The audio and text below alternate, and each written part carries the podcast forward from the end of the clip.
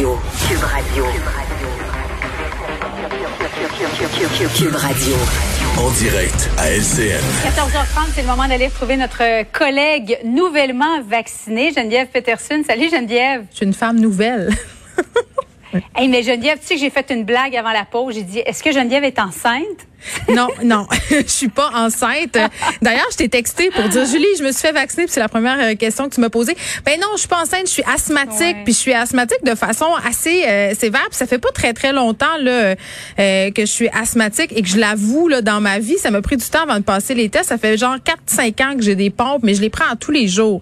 Parce que tu sais la semaine mhm. passée quand on a ouvert la vaccination, moi je me posais vraiment la question, je me disais est-ce qu'on a le droit d'y aller est-ce qu'on a le droit, comme asthmatique chronique, d'aller euh, se faire vacciner? Puis j'avais pas de réponse. Fait qu'à un moment donné, parle, parle, jase, autour de moi avec des pharmaciens, des experts. On me dit, ben là, oui, là, tu dois y aller. Puis j'étais vraiment stressée, pour vrai. J'ai pris mon rendez-vous, puis j'étais pas stressée d'aller me faire vacciner, j'étais stressée de me faire refuser. qu'on me dise, Madame Peterson, là, vous n'êtes pas à votre place, vous prenez le vaccin de quelqu'un d'autre.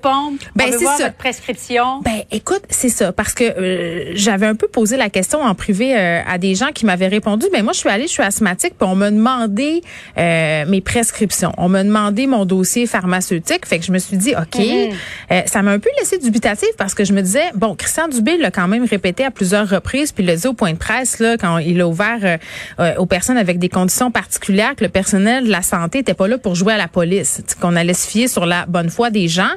Euh, puis moi, ben, étant donné que j'étais un, petit peu anxieux, j'ai dit ben je vais prendre mes pompes. Donc j'ai pogné mes pompes, je les ai mis dans mon sac. Puis rendu là-bas, effectivement, on m'a posé des questions. On me dit ben quel médicament tu prends et tout ça. Fait que j'ai sorti mes pompes, ça a réglé le dossier.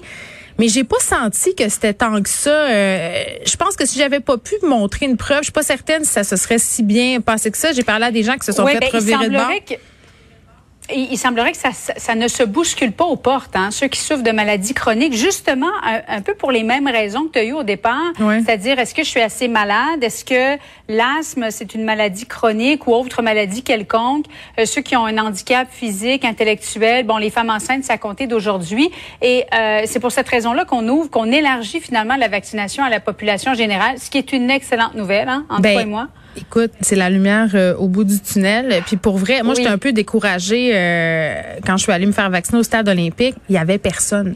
Pour vrai là. Puis il y avait un côté, on avait reçu quelques doses d'AstraZeneca, il n'y avait pas un chat, puis de mon côté, on était peut-être 4-5 à y aller. Il y avait plein de gens qui se tournaient les pouces, puis il y avait l'air de se demander, OK, arrive-tu les gens qu'on qu'on puisse vacciner? Parce qu'on est équipé pour vacciner une personne aux 5 minutes? Mais je veux quand même saluer la façon dont c'est rodé, cette affaire-là. Là, t'arrives, ils te disent, voilà, voilà, voilà, ça se passe excessivement vite, excessivement bien. Mon rendez-vous, t'es à 8h35, à 8h25, j'étais vacciné. Puis, je peux-tu prendre deux minutes pour parler des effets secondaires? Parce que. Oui, oui, vas-y. Donc, tu as reçu le Pfizer, si je Oui, j'ai eu le Pfizer. Et il y, a un truc qui me tombe un peu ses nerfs euh, depuis quelque temps, c'est qu'on fait beaucoup de, de pubs négatives autour des effets secondaires. Là, les gens parlent qui ont été à terre pendant deux, trois jours, qui ont eu des effets épouvantables. Puis on le sait qu'il y a mhm. plusieurs personnes qui ont un petit stress à aller se faire vacciner. Donc, moi, j'avais envie de partager mon expérience positive. J'ai eu mal au bras un peu. C'est tout. Je n'ai eu aucun autre effet secondaire. Ça se passe très bien. J'ai eu euh, absolument. C'est comme si de rien n'était pour vrai. Je me pince euh, quasiment pour savoir euh, si c'est vrai. Peut-être demain je vais être malade. Non, mais je pense pas. Ça va faire 48 heures. Mais la grande majorité mhm. des gens n'ont pas d'effet secondaire. Je pense qu'il faut le dire. Là. Souvent, les gens qui sont vocaux, c'est ceux qui en ont. Mais dans la grande majorité des cas, on n'en a pas d'effet secondaire. Ça se passe très bien. Et d'ailleurs, euh, asthmatique chronique ou l'asthme de façon chronique, ça a été. Tu as reçu le saut euh, nul autre que du ministre de la Santé, Geneviève, qui a retweeté ta photo. Alors, si jamais vous souffrez aussi d'asthme chronique, vous pouvez aller vous faire vacciner. Oui, il y avait beaucoup d'asthmatiques qui, euh, qui, avaient les mêmes hésitations que moi. D'ailleurs, c'est pour ça que j'avais décidé euh, euh, de mettre ma photo sur les médias sociaux parce qu'il y avait un petit peu un écœur en titre de photos de personnalités publiques qui se faisaient vacciner. Mais moi, je me suis dit, bon, moi, je suis dans une situation particulière, je le sais qu'on se pose plein de ah questions sur l'asthme. Donc, je l'ai fait pour ça. Mais gars, j'ai été vaccinée puis là, on apprend que ça ouvre pour la population en général.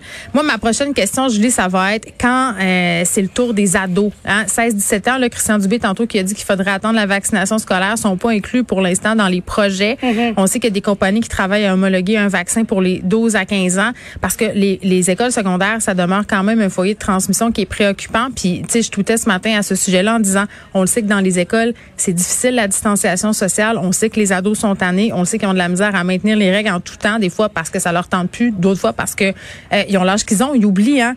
Euh, donc, moi, je pense que c'est ça la prochaine étape. Après qu'on aura réglé ça, on sera réellement dans une position avantageuse, ou du moins plus avantageuse. Voilà. Merci beaucoup, Geneviève. Félicitations à toi. Merci. Bravo, chanceuse.